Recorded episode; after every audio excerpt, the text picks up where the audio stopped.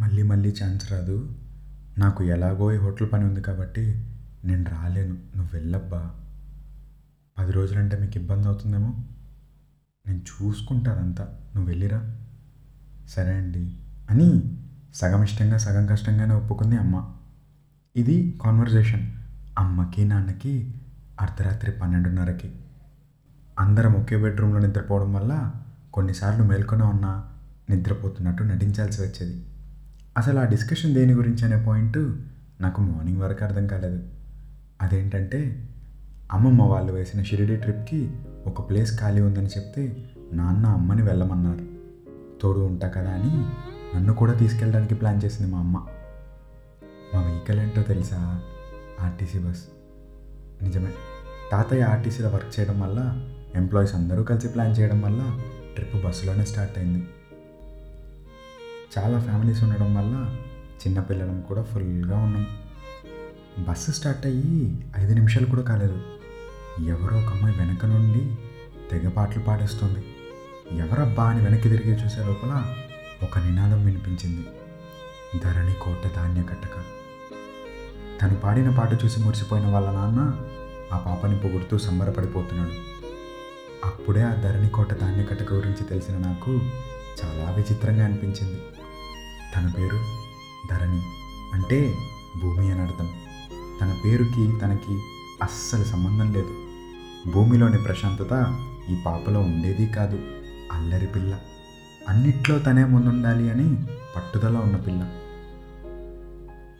ఇంత సరదాగా ఉండడం వల్లేమో. ఇట్టే కలిసిపోయాం ఇద్దరం.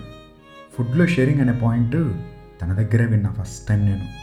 నా ప్లేట్లో స్వీట్ తీసేసుకొని తన ప్లేట్లో మిక్సర్ నాకు ఇచ్చేసేది. అలానే చట్నీ అయిపోతే వెళ్ళి వేపించుకోకుండా బద్ధకం మొక్కంది నా ప్లేట్లో అది తినేసేది. నేను తిట్టట్లేదు. చూడ్డానికి మేమిద్దరం విడివిడిగా తింటున్నట్టు ఉన్నా ఇద్దరం కలిసి తినేవాళ్ళం. నిజం చెప్పాలంటే రెండు ప్లేట్స్లో తనే తినేది. ఏం కావాలో. మనకి అలవాటు లేని బిహేవియర్తో రోజు కొత్తగా ఉండేది. అయినా బాగుండేది.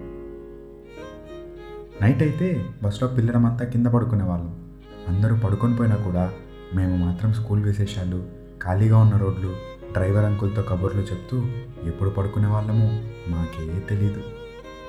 ఈ కొత్త పరిచయంలో మునిగిపోయిన నాకు షిరిడి ఎప్పుడు చేరామో కూడా తెలియలేదు అక్కడ మేముండే హోటల్ పక్కన కోనేరు ఉండడంతో పిల్లలం అంతా ఉదయాన్నే వెళ్దాం అని సీక్రెట్ ప్లాన్ వేసుకున్నాం.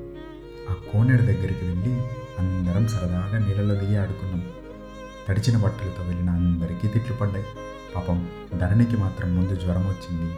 ఇది చూసి వాళ్ళ అమ్మకి కోపం వచ్చింది. అక్కడికి వెళ్ళాలి అని ప్లాన్ వేసిన నా పేరు కాసేపటికి బయటకు వచ్చింది సరదాగా చేసిన ఈ చిన్న విషయం ఒక గొడవలా మారడానికి ఎక్కువసేపు పట్టలేదు.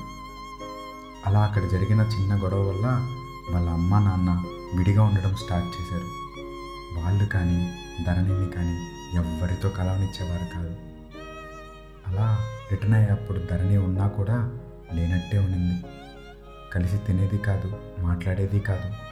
షిరిడీ ట్రిప్ అయిపోయినందుకు లేక షిరిడీలో ఉన్నట్టు ధరణి నాతో లేనందుకు చాలా డల్గా అయిపోయాను నేను.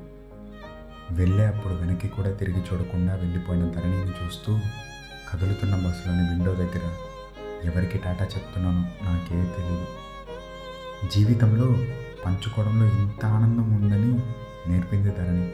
నా అనేలా మార్చింది ధరణి. గమ్యం చేరలేక మా ఇద్దరి ప్రయాణం ఆ బస్తో ముగిసిపోయినా ధరణి నుండి నేర్చుకున్న షేరింగ్తో నా ప్రయాణం ఇంకా సాగుతూనే ఉంది.